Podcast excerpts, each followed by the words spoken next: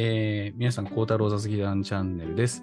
このチャンネルは、えー作るをテーマに空間と時間を共にした仲間がそれぞれが持つ発行させた技を対話を通してさらに次の作るを実現する番組です。孝太です。よろしくお願いします。今回は前回に引き続き、えーテーマは私たちは何について話をしたのだろうかということで、えーまた、マッサンとシュウさんに、ええご出演いただきております。マッサンよろしくお願いします。お願いします。シュウさんよろしくお願いします。お願いします。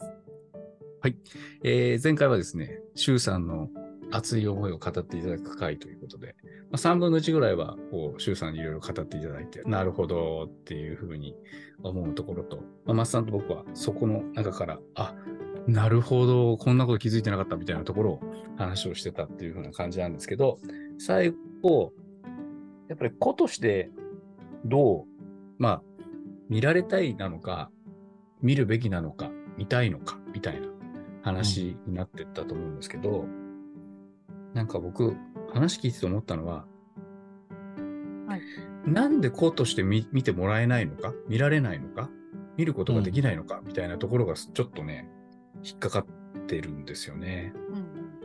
うんうん。なんかこれが、ちょっと大きなメジャーで言うと、社会構造的な話だし、うん。なんかこう、ひょっとしたら、こう、教育？うん。まあ義務教育の時点から僕らはこう、1対1で教育は受けてないわけで、うん。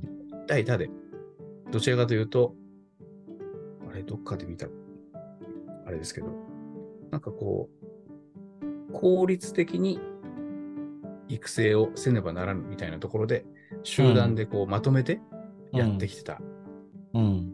ところが、こう、脈々と続いてるのかなと思ったりとか、うん。じゃあ果たしてそれはいつからだったんだな、か、みたいなところがなんかちょっと疑問として湧いてたんですよね。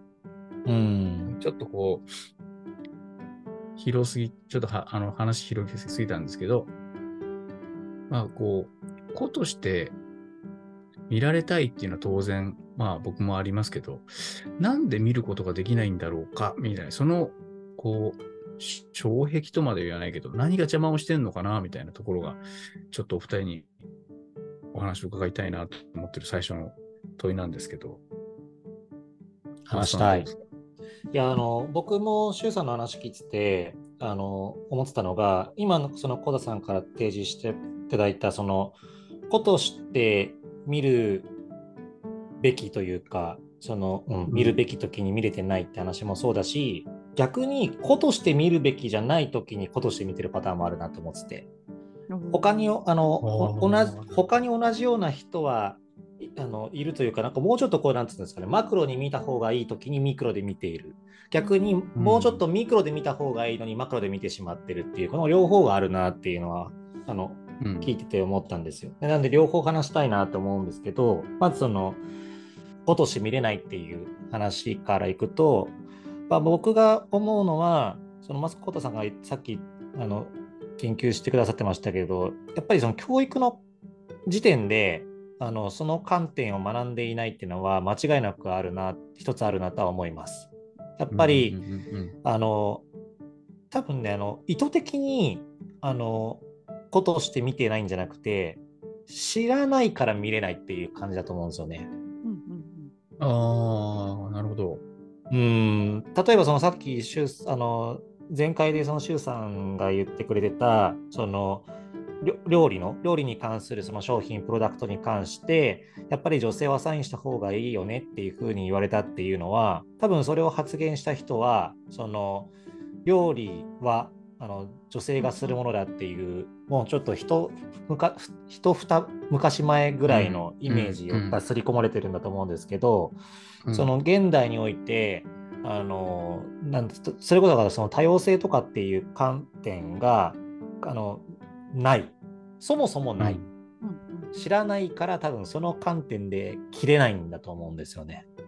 うん。だからもう男子男性女性みたいな結構そういうあのそういう切り口だったりあとは何だろう専業主婦とあのうん働きに出る旦那みたいな、うんあの二項二項対立でしか切れないみたいなうんうんうんあのことが発生していると思います。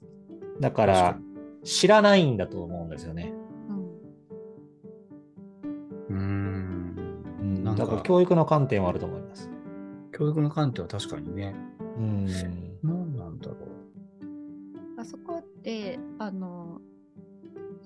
った方がいいってなるじゃないですか。あの、うん。いろんなことに想像を働かしてこんな人もいるかもしれないこんこの人はこうだここの属性だけれども実は違うかもしれないとか、うん、そういうことって想像力を働かせながらいろんなこと考えないといけないんですけど、うん、それってもう想像しきれないこともあるじゃないですか。うんすべてをそうなんですよね。すべての偏見がなくうん、接することができる人ってすごい、うんうん極端ですけどもいないと思ってるので、うんそもそもそのアンコンシャスバイアスを持ってしまってるかもしれないって自覚するだけでも十分なんじゃないかなと思うんですよね。いや、もうまさにですよね。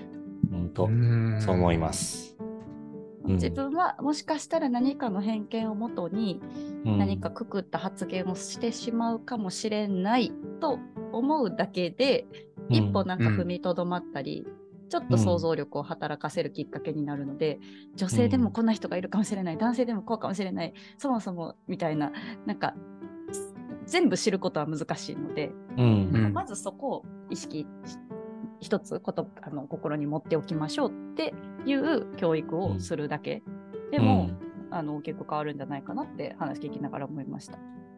いや、もう1000%同意するし、あの、うんさら、にあの僕が思うのはその自分が知らないことがある可能性があるっていうふうに思ったその一歩先はあのフィードバックを受け入れるするっていう、うんあのことを学んだ方がいいと思うんです。というのもフィードバックがないと受け取れないと学べない。だからいつまでたってもアンコンシャスバイアスがずっとあるままになるしフィードバックしなければ相手はずっとそのバイアスが取り除けないっていう、あのお互い不幸な状況がずっと続くことになるので、フィードバックをする、受け取るっていうのを、うん。うんあのもう全日本人全人類が学んだ方がいいなって思います。ただ、ちょっと世界は置いといて日本を見た時に、うん。日本の教育ってあの、ん。正解不正解の二項対立の世界なんですよね。必ず正解があっそうて、で。あの不正解になったら罰で点数落ちるみたいな、怒られるみたいなそういう世界観なので、間違っちゃいけないっていう、うん。あのあとねしあの知らない状態が間違っているっていうそういう教育じゃないですか。だからフィードバックがねできない受け取れないなんですよね。フィードバックされたら私は間違っあなた間違ってますよって言われているっていう気持ちになる。だからうんあの知らないという事実に対してのフィードバックではなく個人攻撃だと受け取る受け取るんですよ。うんうんうんうん人格否定みたいに思そうっちゃ人格否定に。でうんそうなると一生アンコンシャスバイアスって抜けないんで構造的にきついんですよねこの状況。そうなんだよな。フィードバック、フィードバックって受け入れられなかったもんな。なんかフそうなんィードバッですよね。ク、あ、そうね。だから、松さんが今言ったように、フィードバック自体が悪みたいな感じかもしれない。うんそうだと思いますよ。それをポジティブに取ろうみたいなところの前提の思考が全く働いてなくて、うんなんかこう振り返りでコメントもらうのも嫌だったし、みたいな。うんうんうんうん。なんかコメントもらうこと自体が、なんかこう、うん悪みたいな。うんうん、で、褒められれば嬉しいみたいな。そうそうそうそうそうそううんうんうんですよね。うんそこを追求しに行くみたいな、うんうんわかります。おかしな構造になってるんですよね。うんすごくわかります。意見とその人個人うんを。結びつけて考えちゃってますよね。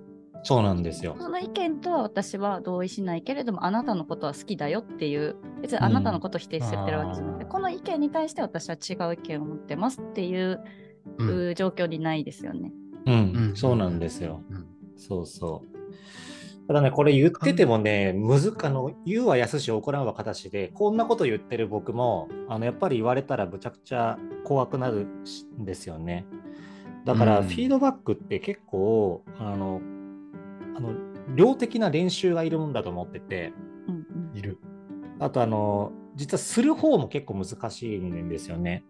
これなんかどっかで話した話したかもしれないんですけど、結構ネガティブな言葉使いがちな人多い気がしてて、それだと、嫌から始まる人とかね。そうそうそうそう、とか、あのうん逆説語で終わるとか、うんでそれってもう間違いなくネガティブに聞こえるから、もう本当に建設的かつ前向きに、だって、うんっていうのをやらないと、もうどう考えたって人格否定に聞こえちゃうっていうのもあるし、だからする方もされる方も両方ともすっごい練習いるんですよね、これ。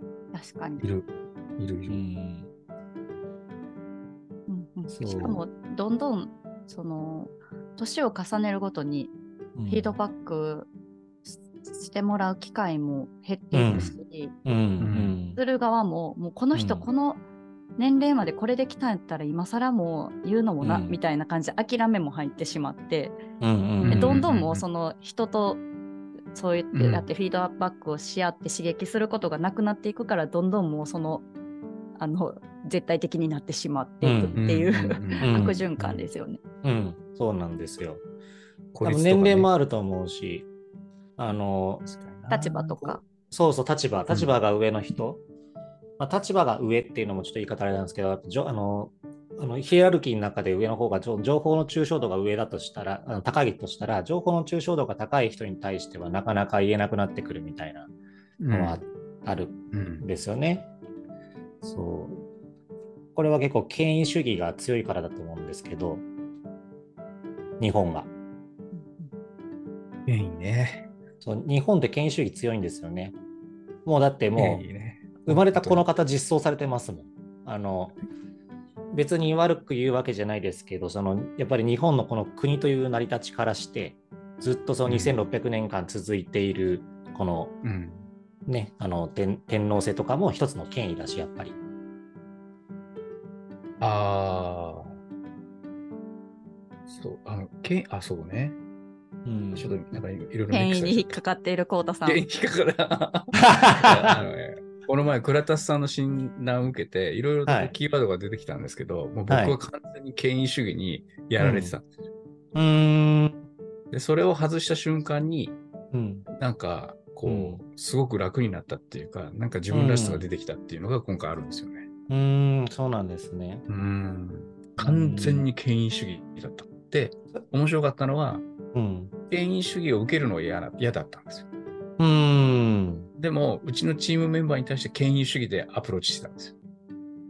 うーんすげえ矛盾してたみたいな。うーん。つまり、そのやり方しか僕は持ってなかったっていうのがあって、うん権威主義をこう受けるのは嫌だったんだけど、それでやってたっていうなんかね、すごい矛盾したこう、もやもやがあったんですけど、じゃあそれを一回リセットしても全然やっぱり変わったみたいな感じでしたね。うん完全に日本文化、まあ、それ完全に親父の営業なんですけど、うん。わかりますよ。日本のその。うん。あのこれまでの歴史みたいな。うん。話、まあちょっと権威主義からちょっとずれちゃってもいいですか？今ふと思い出したんですけど、うん。歴史を振り返ると、なんかちょっとジェンダーの話に戻るんですけど、うん。女性が、あの、牛耳ってた時代もありましたよねって。ありました、ありました。うんなんでそこから、こう、例えば北条政子とかね、うん。でもっと言ったらその前にもたくさんいるわけじゃないですか。うん卑弥呼様みたいな卑話とか。とか。うんうん。で、多分それがなんかど、どこかでどうおかしくなったかっていうのは、やっぱりなんか、江戸、江戸時代が結構大きく影響は、なんか長く、長く続いたからこそ影響してるんじゃないかな、みたいな、ふうに思ったりもしたんですけどね。ね全く歴史の知識ないですけど。あ邪馬台国のその卑弥呼の話があって、で、その次もう、あの、本当直後ですけど、あの、もう大和朝廷になってからっていうか、まあ、ほぼ、あの、ほぼ天皇制になってからは、まあ、基本的には、あの、基本的にはというか、かなり多くの天皇がまあ男性でしたよね。たまに女性も、そうでしたよね。はい、うんあのいましたけど、あの天智天皇のお母さんだったかな、あそのあたりは確かそうでしたけど、そうですね、ほとだからまあ天皇制がだから結構やっぱり男子が多いんじゃないですかね。うーん。そうか。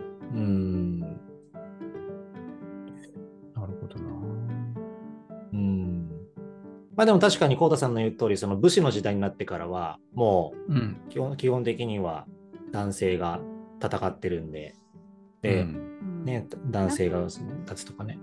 全然その私も日本史専攻だったのに全然そういう切り口で あの考えたことがないし記憶もだいぶ薄れてるんですけど、そのかすごい昔に遡れば遡るほどなんかそのし宗教呪術とか宗教的なうんうんところだったり、神様だったり、そういうところの信仰が強い、時代っていうのは、うん。なんかその女性の方が神秘的だとか、うん。何かそういううんやっぱり、あのあのなんか印象とか、うんそういう力を持ってるみたいな風に語られれることも多いと思っていて、るそれがどんどんこうそそれももちろんあの続いてるとは思うんですけどその武力でこうん。う収めていく。っていう風に時代が変わっていくとともにやっぱり力が、あの必要になっていって男性とかに中心になっていたのかなとかなんとなく感覚的に思いましたけど、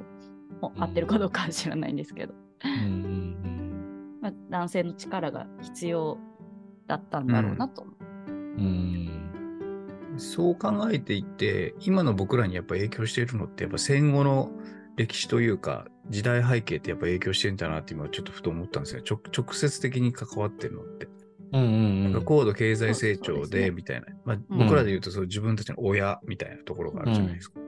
で、親の親みたいな世代かもしれないけど、なんかそこが戦争の後のこの高度経済成長であまりにもこう急ぎすぎたこの社会が結構いろいろと今の歪みをまあ成長するから良かったんでしょうけどその残残す残ったものは残ったもので今みたいなものがあるのかなみたいなふうに今ちょっと全体聞いてて思ったんですよね。うん。うんあの、いいか悪いかっていうのは完全に置いといて、うん。あの、さっきコウタさんが歪みっていうワードを出されてましたけど、それむちゃくちゃ僕も思います。やっぱり、あの、第二次世界大戦が終わった後に、あの日本があの一度その GHQ の管理下に置かれた時に、やっぱりそのえ日本のもともとあったその宗教っていうのはもう一回もうリセット。で、うん。まああのそしてそのもう完全なこう民主主義自由、そういったものをインストール、うんさあのまあしてで、うんえーその後まあ高度経済成長を迎えていた中で確かに豊かにはなってそれはそれできっと良かったし、うんっていう話もありつつもその結構瞬間的にその日本の文化をぶち壊したのは多分歪みはでかいと思うんですよね。回収できてない気がするんですよ、そこを僕。やっぱりその、それこそあの前々回あたりからちらちら話が出ている選挙とかも、うん。あの民主主義を100%理解していてでその民主主義がそのう生まれたその背景にあるその基本的人権の尊重とかっていう話を100%理解していると多分選挙に行くんですよね。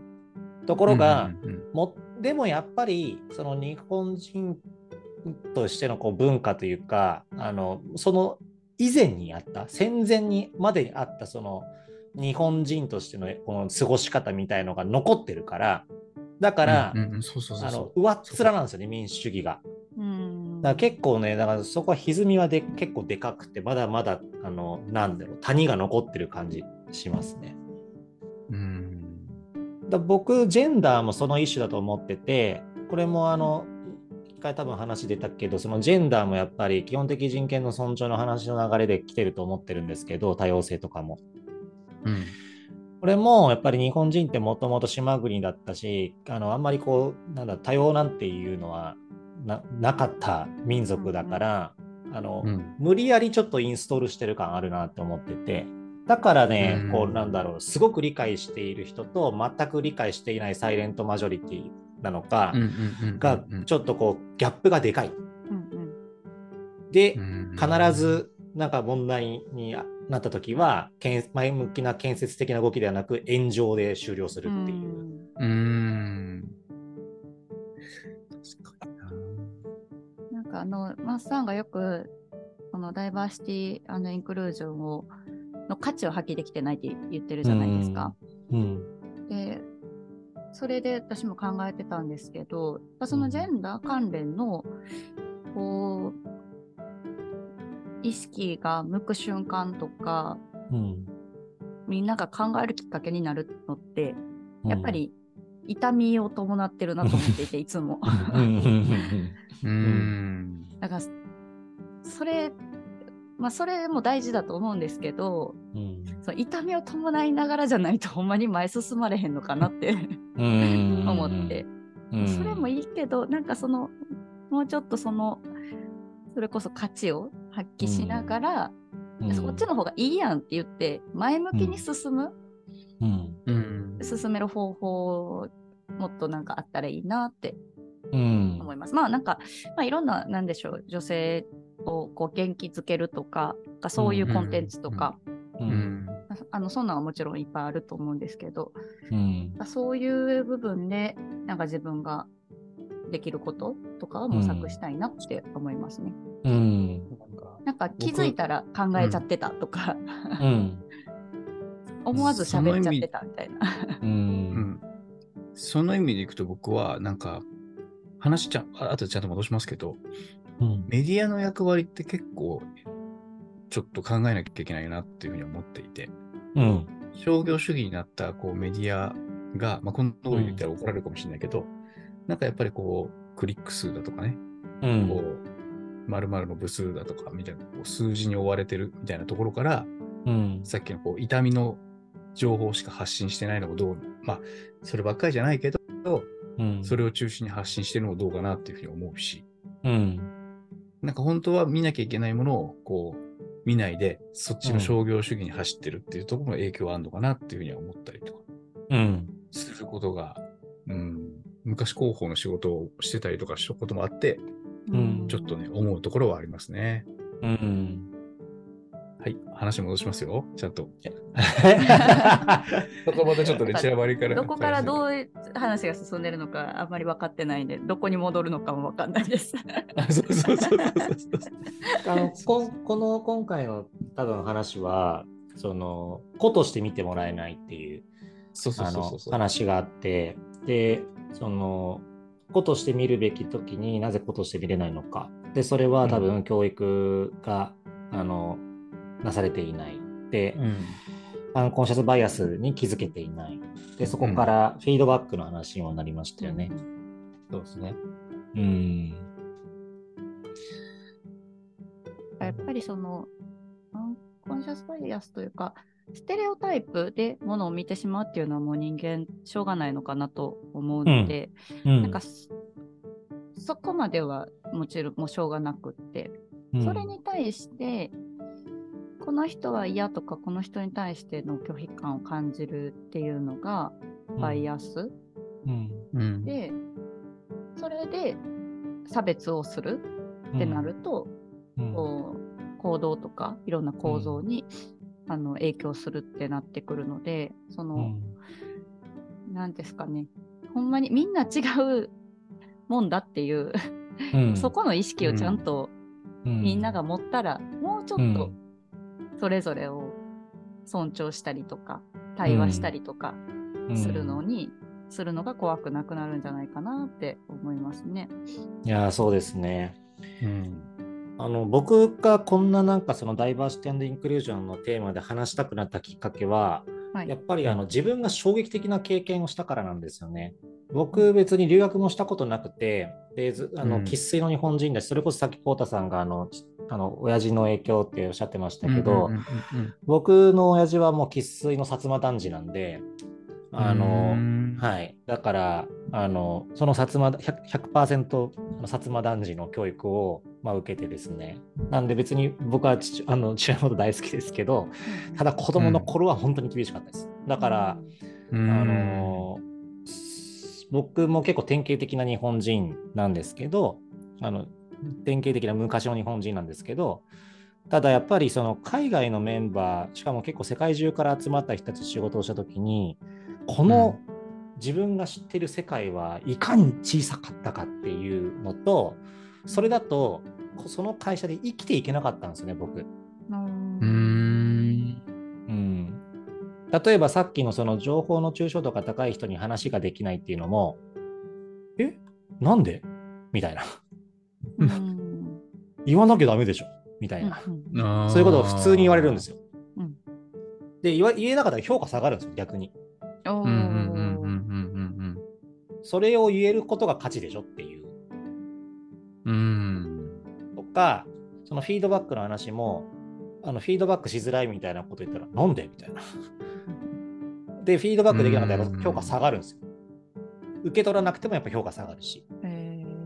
っていう、そのだからもうだから、そこで生きていくために学ばざるを得なかった環境にぶち込まれたときに、うんうんあ、の、まあ、最初僕もそれこそ、それこそ痛みを伴いましたけど、それを通じて得たのは、これは価値だなっていううんうんうんうんうん。のを、やっぱ、あの、感じたんですよね。体感したんですよね。うんうんうんそう、だから、さっき周さんがどうやっあの、なかなか想像できないっていうふうにおっしゃってたけど、本当にその通りで、想像は難しいんですよね。だから、うん。あ、の、まあ、多分、本当の意味で理解しようと思ったら、体得が必要な話だと思う、うん。っていうのは、自分の体験上は思います。うん。うん。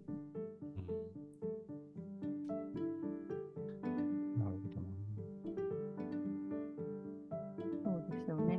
私も基本的には、まあ別にこのいろんな課題だけじゃなくて、普通に仕事の、仕事での自分のなんでしょう、成長とかも、結局痛みを伴いながら、自分でうん考えて、うん。このままじゃダメだと思って、自分で工夫して、初めて一歩成長するみたいなところはあるので、うんうん。誰かに言われて、うん。あのこうした方がいいんじゃないって言われてあそうなんかなって納得しないままあのうん。やっても、なんかあの本当のか自己成長にはつながらないような気もしているので、うん。その自分がやっぱり変わらないとって思うとか、うん。うんうんうんうん世間が変われって言ってるから変わっといた方がいいじゃなくてうんうんうん。変わらないといけないっていう自覚を持って、うん。やっぱり自分で情報を取りに行くとか、うん。うん人と喋るとかをうん。しないと本当の意味では変わらないんだろうなって思うんですけど、今はねあのこういう流れだからこういう振る舞いしとかなあかんな、みたいな、うん。お上っ面のところで、まあ、それでもね、うん。変わるんだったらやらんよりはマシかもしれないんですけうど、うん。ん。そういう風な感じますね。うん。うん。なんかブームみたいな感じですよね。うん。そう多分あの例えばし会社の文脈で言えばあの人材労働市場の流動性があれば結構解決されるんじゃないかなっていうのも思ったりするんですよ。うんうんうんその多様性がない環境で仕事してた時になんか変なか経験、まあ辛い経験をししたらあのどんどんもう辞めてって他のて会社に転職しますみたいな世界観であれば、多分その会社、あのもう人事からしてこれはやばいってなって本気で教育しにかかると思うんですけど、うん。ただそこは残念なことに日本はあの1回入入社したら基本的にはそこでずっと働き続けるっていう思想がまだまだまだまだ強いのでうん。だから我慢しちゃうんですよね。うん。うん。別にそれが悪いとは思ってないんですけど、ただうん、やっぱりその嫌な経験したのにフィードバックしない、そしてされても受け取らないっていうのは、それはもう悪だと思ってて、で我慢してしまうとかっていう状況が普通に成り立っちゃってるのは、なんか、あの、まあ、なんとかしたいというか、変わってほしいなって思うところですね。うん。マッサンが経験したそのフィードバックしないとそもそも評価が下がってしまうとかそういう環境に置かれた時にうん。どうやって体もいや体得ししていったんですか？これはですね、はいなんかあったんですか、はい。あと、ラッキーだったことに、スタッフの一人がプロフェッショナルなコーチングの人だったんですよね。だからフィードバックをもう普通にそういろんなところで教えてるみたいな人だったんで、だから、だから僕が今これフィードバックに関して話してるのは全部受け売りですね、僕。そうなんだ。前向きで建設的で実行可能なフィードバックとかっていうのも僕はおまじないのように言って毎回言うんですけど、これはもう全部なら、う学ん学んだことです、その人からう。うんうんはい。うん。やっぱりなんか、うん、一定の体系だったものは、なんかインストールしてた方がいいんでしょうね。自己流とういうより。んうんそうですねなんか褒めて伸ばすだけでも良くないじゃないですか。うん気持ちよくするだけだったら良くないので、うん。その上手な言い方みたいなのって、うん。うん。それでいくとそのさっき言ってた1回入社したら長く働くみたいなところでいくと、勝手に年数経っていったりいろんな、うん。うん。あのか人間関係を積み重ねたら、うん。あの偉くもなっていけるじゃないですか。年功序列で。うんうんうんうん。ってなるとなんかそういうこのなんていうんですかねフィードバックをするとか受けるとかなくてもうんやってうんいけてしまっているうん状態があるので、うんそこには価値をあんまり感じない人が多分たくさん残るような気がする。うんうんうんうちのフィードバック受けなくてもね、いればね、みたいな。なんとか我慢してればね、みたいな。そんな感じがしうんますね。うんいやでも僕結構ねこれやばい状況だあの企業にとってやばい状況だと僕は思うんですよ。何がやばいって、あのそういう環境をあの抜け出せてしまう人うんいるじゃないですか、やっぱり自分で主体的に行動してでこのスキルを獲得してみたいな人たちは抜けてっちゃうんですよね多分。うん。そういう環境が嫌で。というか僕はむしろ最近そのスタートアップっていう言葉が流行りだして新卒でもスタートアップに行く東大生が増えていくっていうのは、うんうん多分ねうんこれを如実に反映してると思うんですよ。やっぱりスタートアップはあの大企業とは違う分あのそういったそのカルチャー的カルチャー的なものも大事にしてるしうんあのフィードバックちゃんとしようぜみたいなところを歌ってる会社もたくさんあるので、スタートアップであれば。だから、そういう会社が人気になりつつあるっていうのは、まあ、変化は起きてるだろうなって思うと、うんそうすると、今度、この大企業にに残ってる人たちっていうのは、ある種、そのもう我慢体制がついてしまった人だったり、諦めてしまってる人だけが残るみたいな状況になっていいんですかっていう話になってきますよね。今会社で働いてるそういういろんな感度が高い人だけじゃなくて新卒が入ってこなくなりますよね。若者の方が多分うん。いろんな情報を知って、いろんな働き方があるっていうことを多分知ってしまってるので、うん。そうです、そうです。うんうん、そうだよな。そうだから実は何も変えないことってのは泥船になっていくってことだと思ってるんですよね。うん。だから結構リスク高い行動をしてるっていう話だとは思いますね。うーんうん。その会社がですけどね。うん。なんかな。みんなそうなんだよなちょっとずつそういうもちろん危機感みたいなのを感じてるけど、やっぱり変えていくのが遅すぎるんでしょうね。うん。変えいろいろ変えるにも結局会社の中でいろんな人の意思決定が挟まって、なんか尖ってたものがどんどん丸くなっていって結局あんまり変わらないみたいなところにそうですね。うん落ち着くのを繰り返してるんでしょうね。うん。うん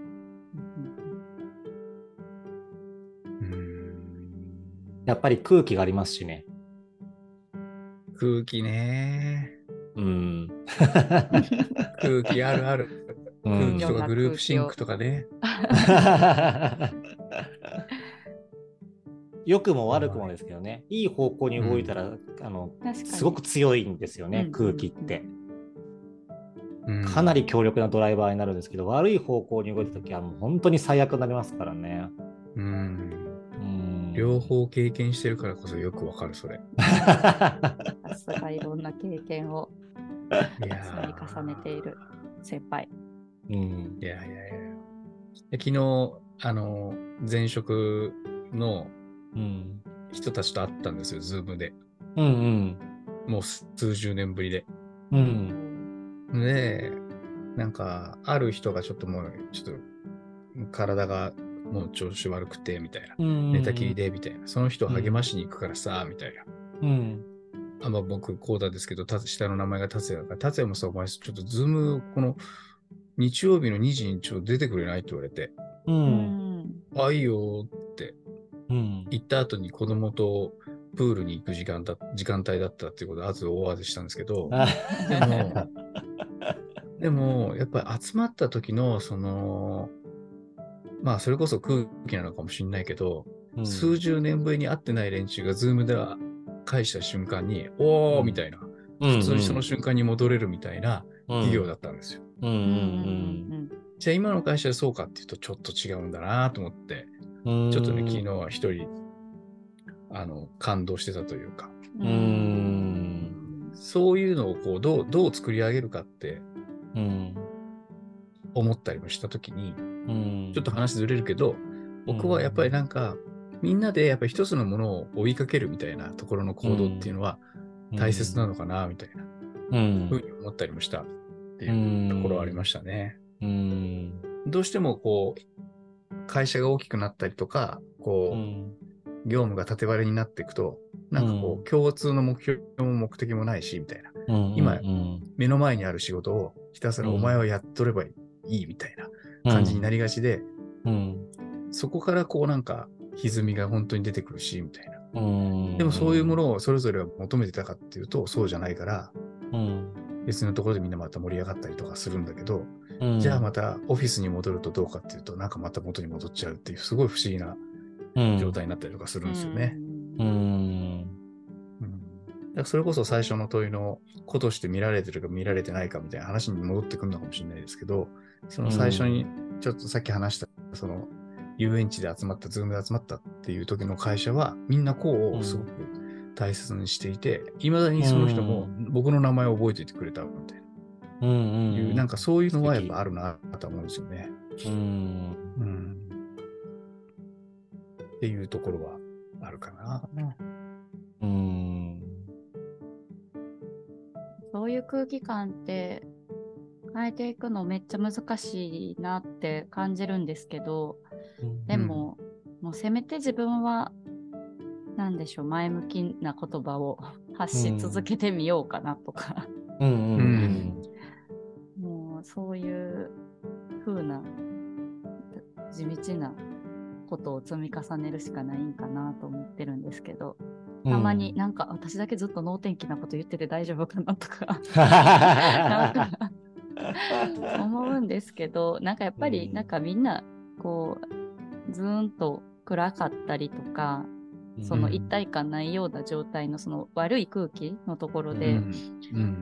働くのはもちろん嫌ですし生産性も上がらないと思うんで、うん。なんかこの一言とかでも十分に変えれるよ空気ってちょっと変えれるような気もするんで、なんかいや、絶対そう。それはあると思う。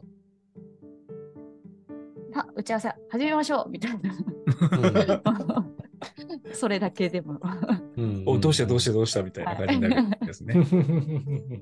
じゃあそろそろおもろなってきたなみたいなうん トラブル起きた時にあーヘビルとか。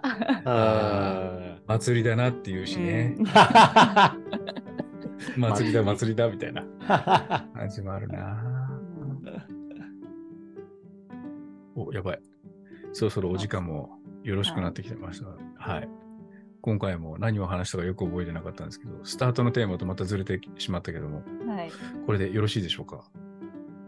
はい。僕、もう一個話したいテーマあるから、ちょっと、次回ぜひ はい。はい。はーい。ありがとうございました。はーいありがとうございました